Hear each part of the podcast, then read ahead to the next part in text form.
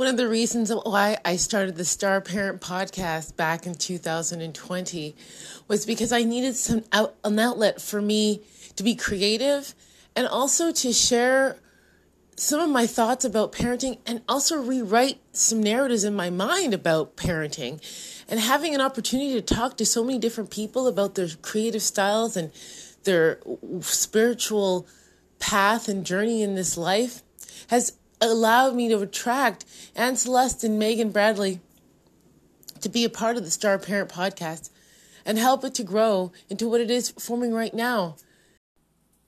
Some of the topics we're going to discuss today are about about the parents checking their own bias and their own, you know, attitude towards the subject and how it makes them feel and going deeper into their past and their experiences and how it impacted them so they can see what lenses they're looking through and speaking through from their children. I wanted to point out that children usually come to their own conclusions based on their own logic.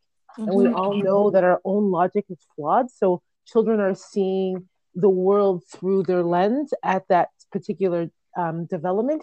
And we know by the age of like four years old, a child has already started to develop gender bias so I thought creating the environment to have discussions about gender from a very, very early age, because we know that gender has a lot to do with the way we we interact sexually. And because we're not taught from a very young age, we assume all these stereotypes about what you know a black woman is supposed to look like. Is she supposed to be sexy? Can she be smart and sexy? How do we you know encourage uh, teens to develop their own sexual identity. So I wanted to talk about these types of things and like raising our children to see through the biases in our in our society in our media so that they can start to develop healthier understandings of their own body, their own functions, their own feelings. I also wanted to talk about how we don't um, science is it, because we we usually talk about sex through the scientific, the biological reproductive systems and all that stuff, but we don't talk enough about the social, the psych, the emotional, social emotional aspect of it, and that's the part that science has kind of failed us because, you know, a lot of people can agree that sex can be a spiritual expression of love, and it's heightened depending on what level you're at in your own development. And for a teenager experiencing sex for the first time, that can completely create a whole new reality of what they think love is. So it's just having these conversations, these small little in, intimate conversations with your children regularly so that you can, you know, start to see where they're see where they're at. What how are they seeing the world? How do they view themselves as sexual creatures? Yeah, I think that's great. I think those topics are super important. Good, good, good. I think the idea of like media literacy and like gender roles, like, yeah, like when you go into Walmart and you go shopping for children's clothing, like it's segregated, right? Yeah. Into boys and girls and like yep. children and parents are impacted by that. And if you don't create a narrative with your family, the collective narrative will get imposed on you. Yes, exactly. I yeah. like that. Create a narrative with your family. Yeah, I mean, I as somebody who like myself, like I don't talk about very often like being kind of non-binary and like having like a masculine side and a feminine side, but like that's how I understand myself, you know, and like I want children to grow up with that freedom of like, you know, you don't you don't have to fit into like the world's kind of boring. We can be mm-hmm. more creative with our yep. expression than you know, this side and that side. Yeah, absolutely. Yeah.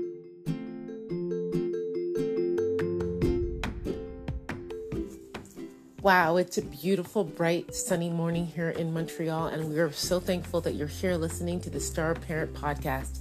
Today, Lorraine, myself, and Anne Celeste Eitzen are going to be talking about creating a healthy environment for your children to talk about sexuality and all things related especially social emotional connections.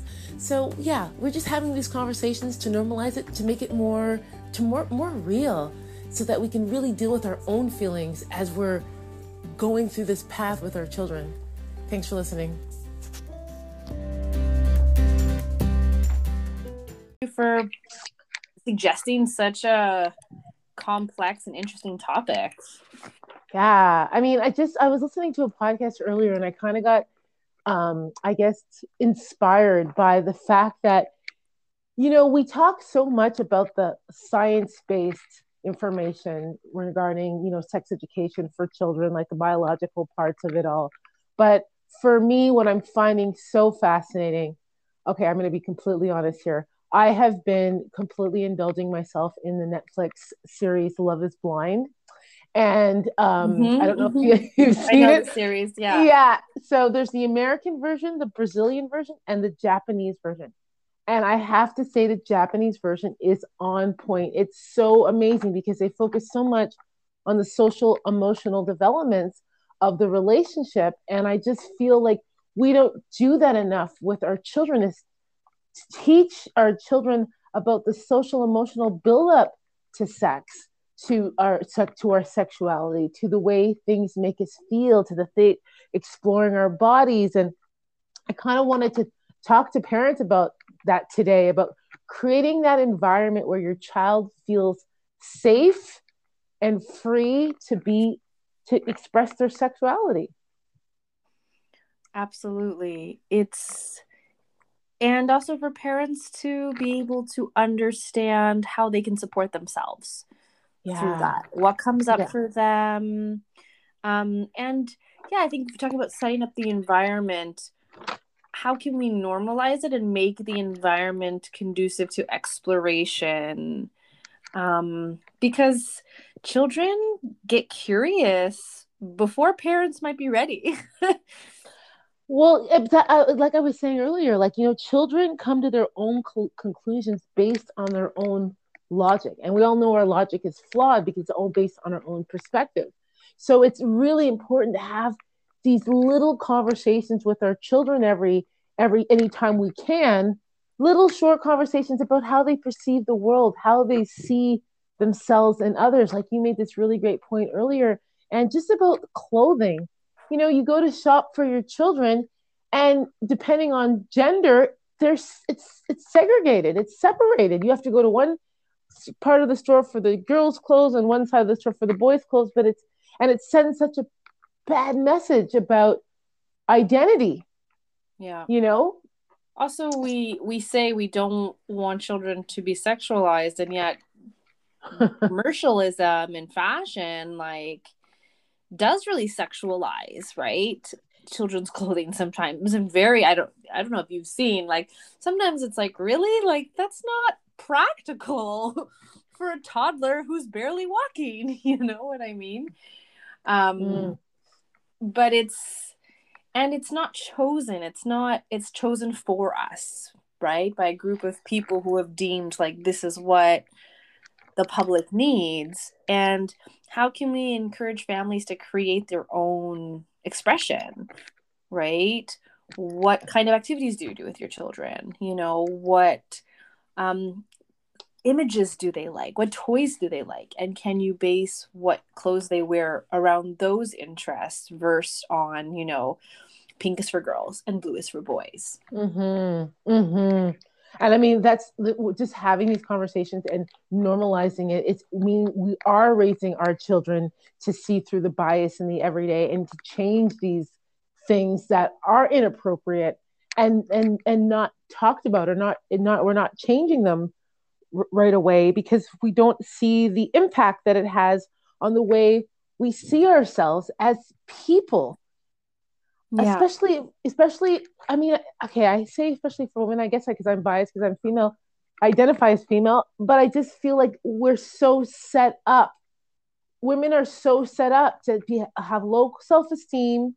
You know it's been proven there's been so many studies in ucla they've done some studies about how women how girls are treated towards math and how boys are treated towards math i mean if, if a boy gets a good grade on a math exercise, it's like, oh, you're just smart.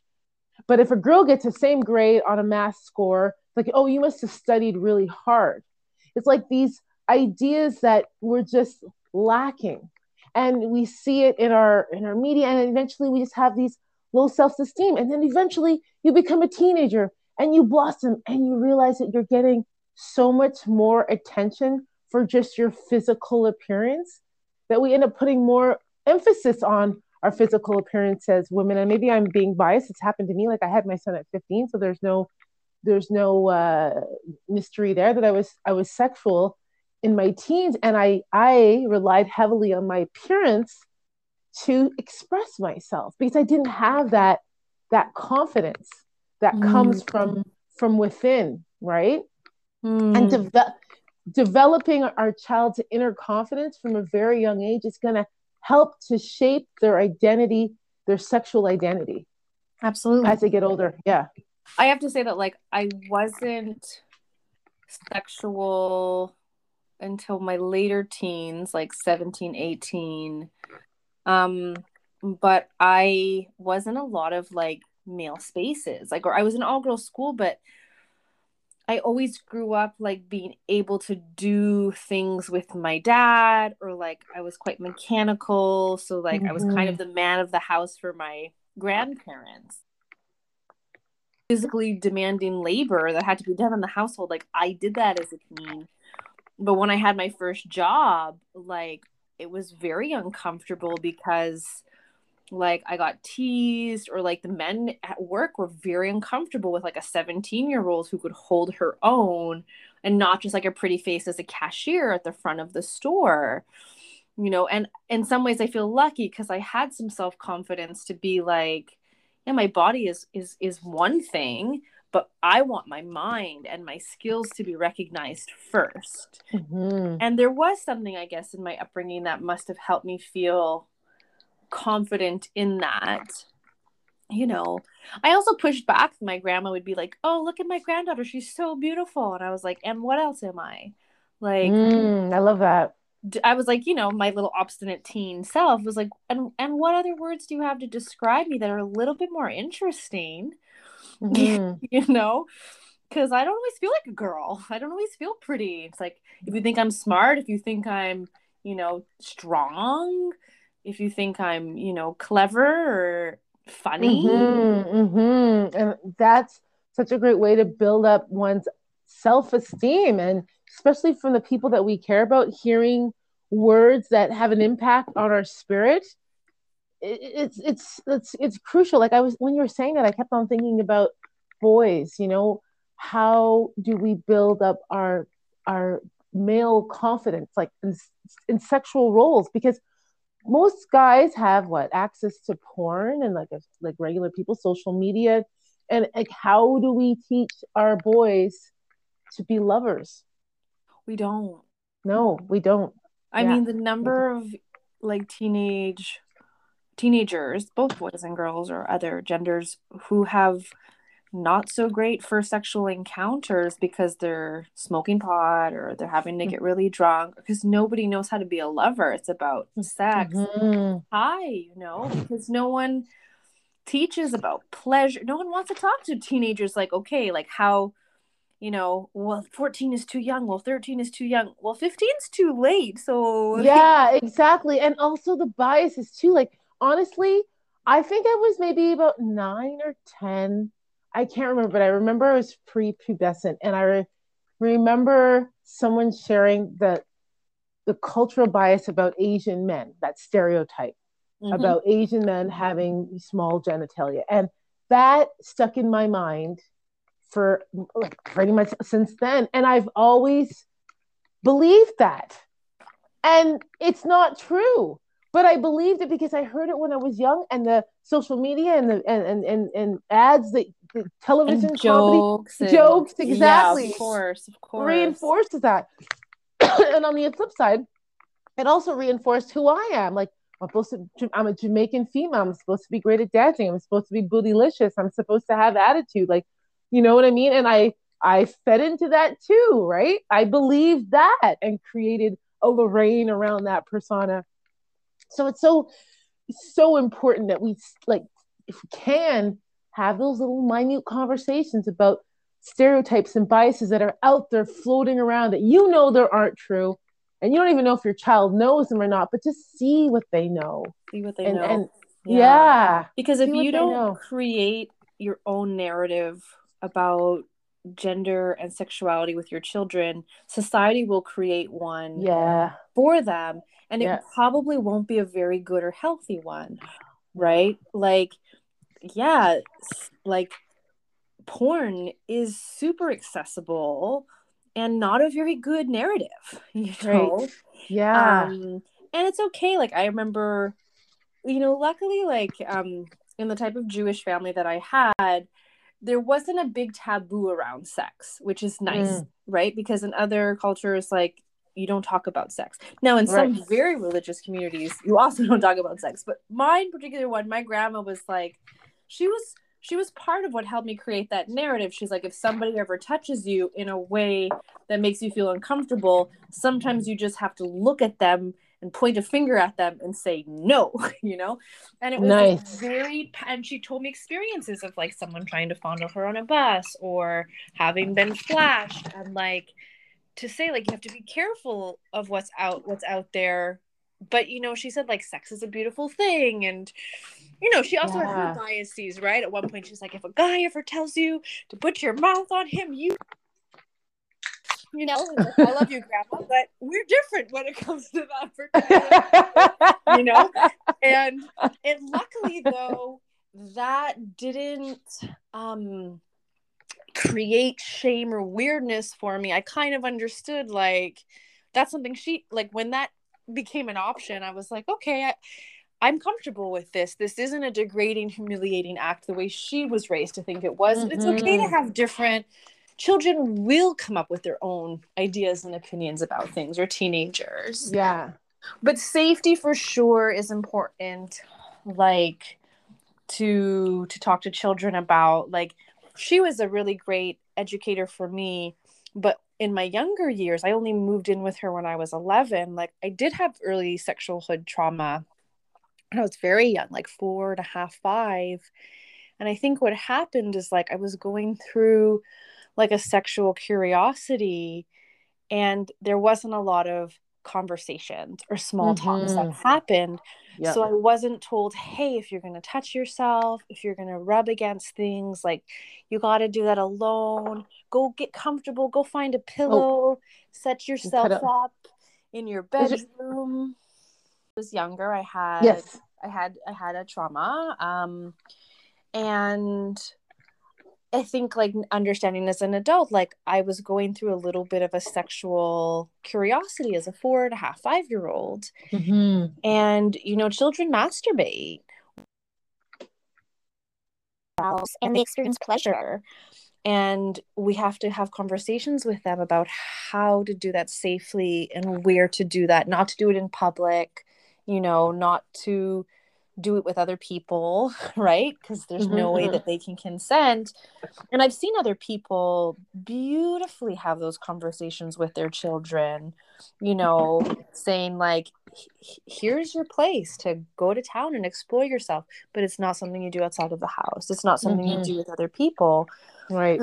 And it's really important to to have those conversations because children are very innocent right and the Mhm. and there are some creeps out there unfortunately you know so without Absolutely. yeah without terrifying our children we want to help them learn how to protect themselves yeah that's a big fear of mine and it's something that i try so hard not to think about or manifest because i was sexually abused as a child and uh, by a family member and i worry about that so much with sparrow because I, there's so much of his care that's out of my control because i'm not i am co-parenting and um, i wouldn't even call it co-parenting right now but i hope to get there so right now i don't have control about who is taking care of Sparrow when he's with his father. I have no idea who changes his diaper. And when we're when Sparrow's with me, and we have I have child I have caregivers that come in to help me, but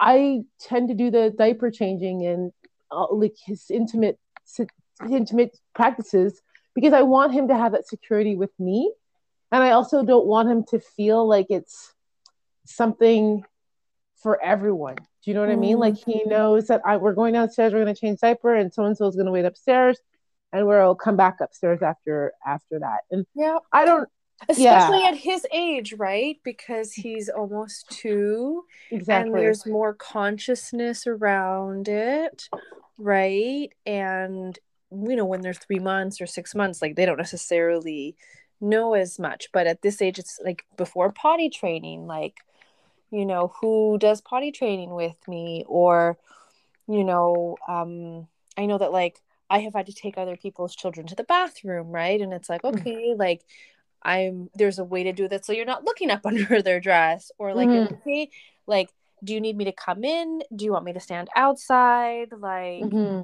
you know and to model those safe things um but yeah it's it's it's scary world because we have lived through a total lack of presence right and we know maybe in a, a, times where we really let children be a bit more free and unsupervised 30 40 years ago and we're trying to find the balance now of like okay like how do i not get too anxious but still set up some good practices yeah. and and conversations right at some yeah. point to say to our children, hey, like, I want you to take care of yourself, you know, because because because I wish I had learned that when I was a child and have those small conversations and help build that narrative. Yeah, absolutely. The two words that keep coming up is communication and confidence.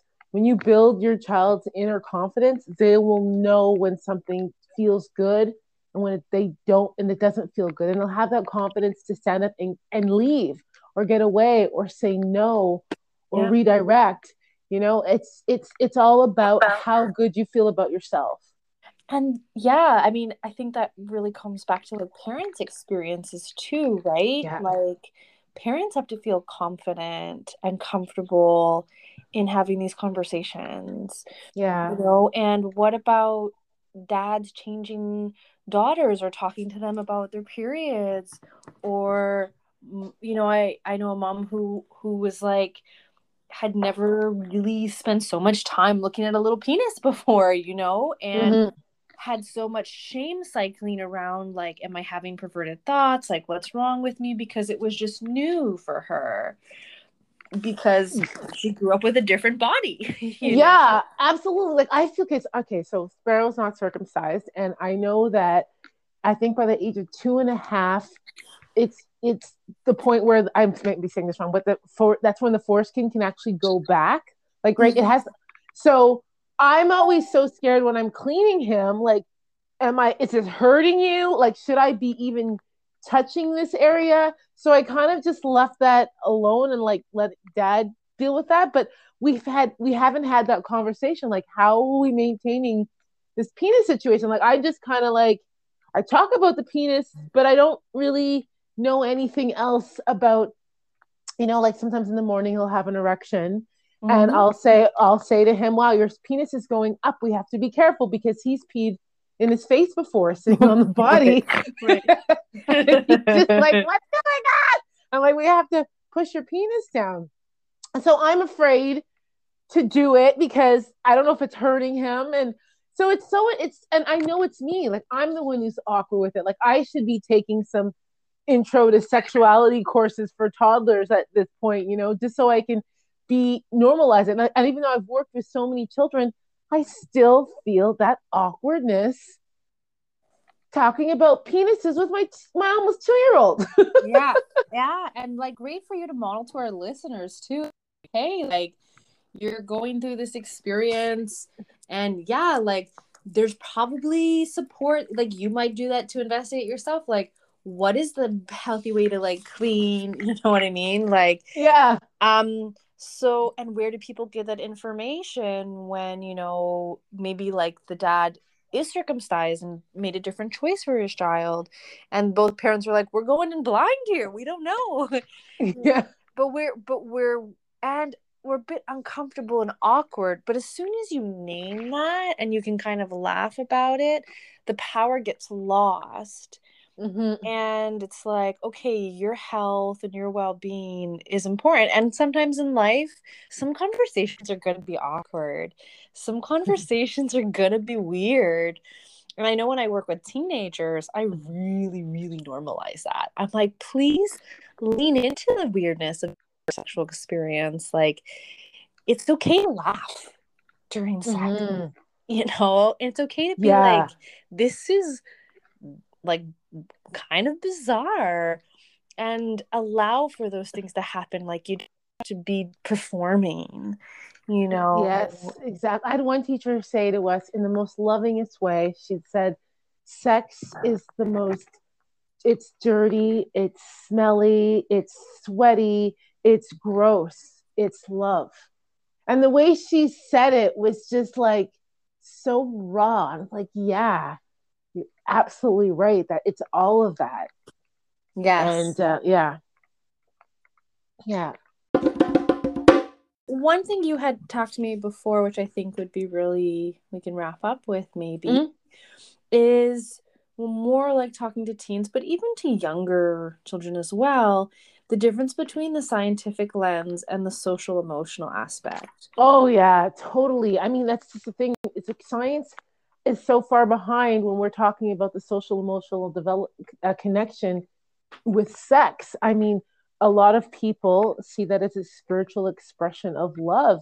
And right now, science is just explaining the biological parts of it. And yes, there's the hormones and chemicals that are reduced when we, we, we reach certain amounts of pleasure. But again, it's examined on a science base. It's not the how do how do we feel? Does that make us want to commit? Does that make us want to open up more? Like all these things that we we as adults haven't normalized yet to talk within ourselves so that we can talk about it with our children. So f- for me, I just thought one of the best ways to start creating that environment for your children is having a good social emotional connection with your child so that they feel free to talk about what's going on in their life. And I, I wrote down using music, you know, in passing, you know, in the grocery store, in the lobby or whatever, we'll, we'll hear songs that have suggestions. And we could talk to our children about what, what that means to them. And then breaking it down, if you choose to, at that time or next, what, what, it, what it means to you um, I think it's just important that we normalize like emotional connection. What's needed to build a, a relationship, and it's so much more than the physical. Yeah. Yeah. I mean, I think there's two things I'm hearing in what you're saying. One is like how to understand bodies outside of a sexual space. Like, Mhm. and that does kind of go back to biology of like this part of you deals with digestion or like Mhm. the chakras, right? Like this part of your body also is where you feel creativity and Mm. excitement. Like this is the parts of your body that help you stay strong for athleticism. You Yes. know, so they can celebrate their bodies not just as sexual things, but like creative things and and strong and physical things.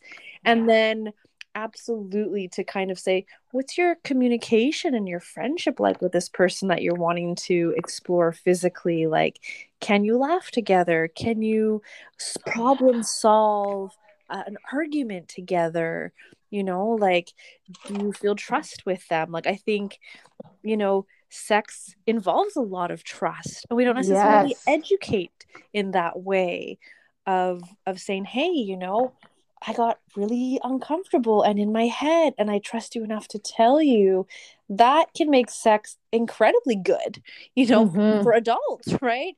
And it's Yes. not about it's about the emotional part. And we're not saying like, you know, in I don't know, I think there have been tropes in the societal narratives of like wait until you have a romantic moment. Mm. I'm not talking about romance. I'm talking about friendship and Cr- yeah, and Cross gender friendships. I think that's what I'm hearing from you. It's yes. developing that because we don't like you went to an all girls school, so you know how to bond with females, but you probably didn't Mhm. really learn that till later on. I mean, you had the experience with your father, but with pe- peers, you know, we, we get sometimes we get robbed of these experiences. Yeah. I mean, I didn't. I sh- yeah. Female relationships are probably more complex for me because going to an all girl school was a bit traumatizing. There's a lot of bullying. There's a lot of Mm. a lot of issues because it wasn't. And I always needed like guys around. I always felt like Yeah, me too. More of a more of a guy too. Like me too. And and you know when I was growing up, there was no term for being non-binary. There was no term for being gender queer or andro- maybe androgynous. Yeah. But I I question like what would it be like for me now with those terms? I think I would say, hey, like I don't I'm agender. Like I'm not even sexual yet. I was a bit of a late bloomer with my sexuality. I was like I didn't want to feel sexualized and still have moments where I'm just like I don't want that.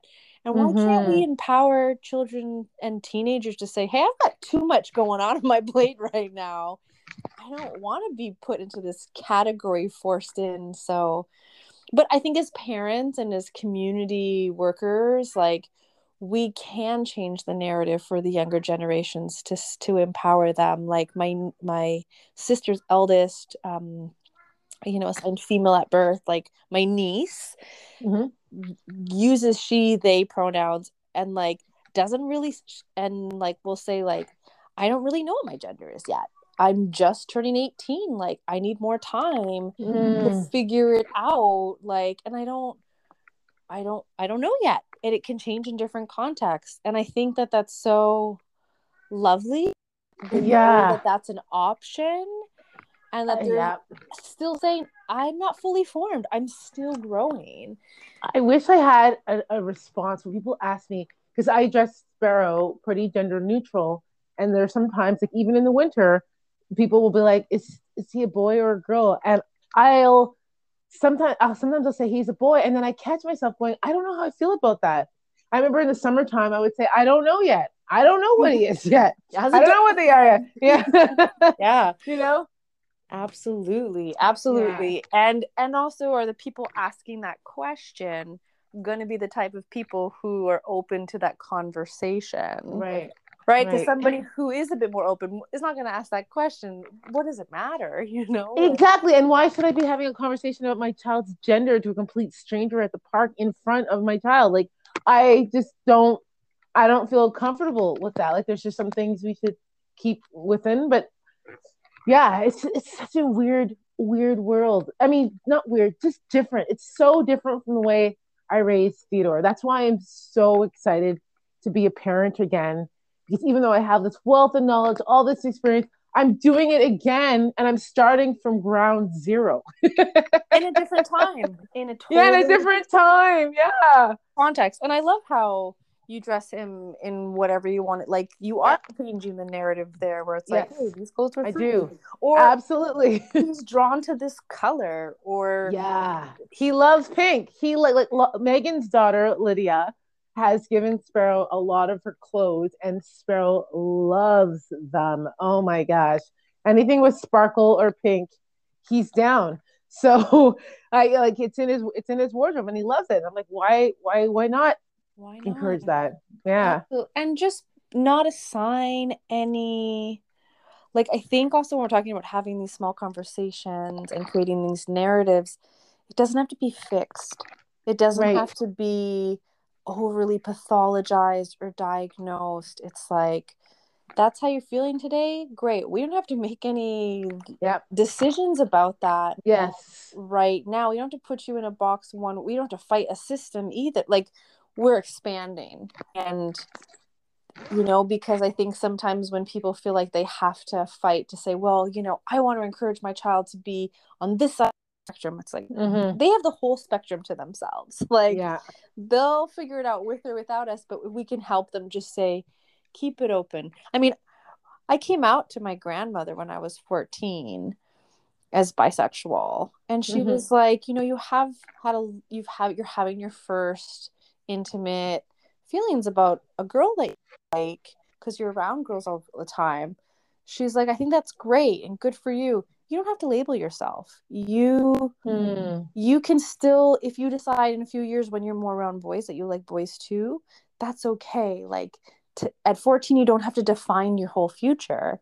Nice. And that was wonderful for me you know? And i think like some people would be like but we don't do that with straight children. Well we can too do that you know and to be like it just doesn't happen necessarily in the same way because mm-hmm. straight children won't necessarily come out right to their parents like and say oh, I like a boy for the first time. It's like, yeah. Oh, but maybe they can and maybe say, great, that's how you're feeling now. If that ever changes, I don't want you to feel like you have to hide that from me. I'm going to be supportive of whatever you decide, you know. And and question like what what is it that they like? What is it that you like about that person? You know, because like I was saying before, like a Love is Blind show where people should check it out. It's really cool because you start to see what people value in in their partner, what they value. Is it is it the material base? Do you like the way that person talks? Do you like the way that person makes you feel? Do you like what the person has? Do you like the way that person treats you? Like having questioning your child saying, so you, you went on a date with so and so last night. How was it? What did you like? What did you not like? Was there a conversation that you, you know, wanted to expand on? Like just kind of encouraging your child to think more about why they like that person. Yeah. Just yeah. to challenge it. Yeah.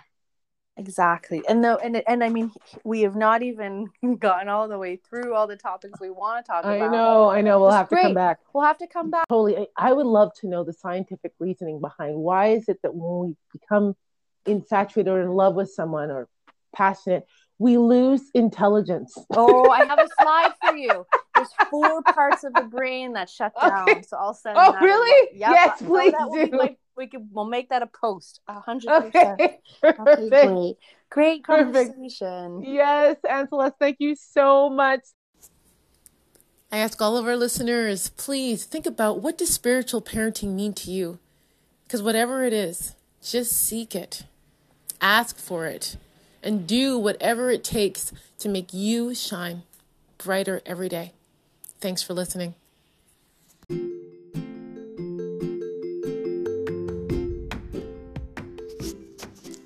Thanks for listening to the Star Parent Podcast. We're so blessed to have you with us.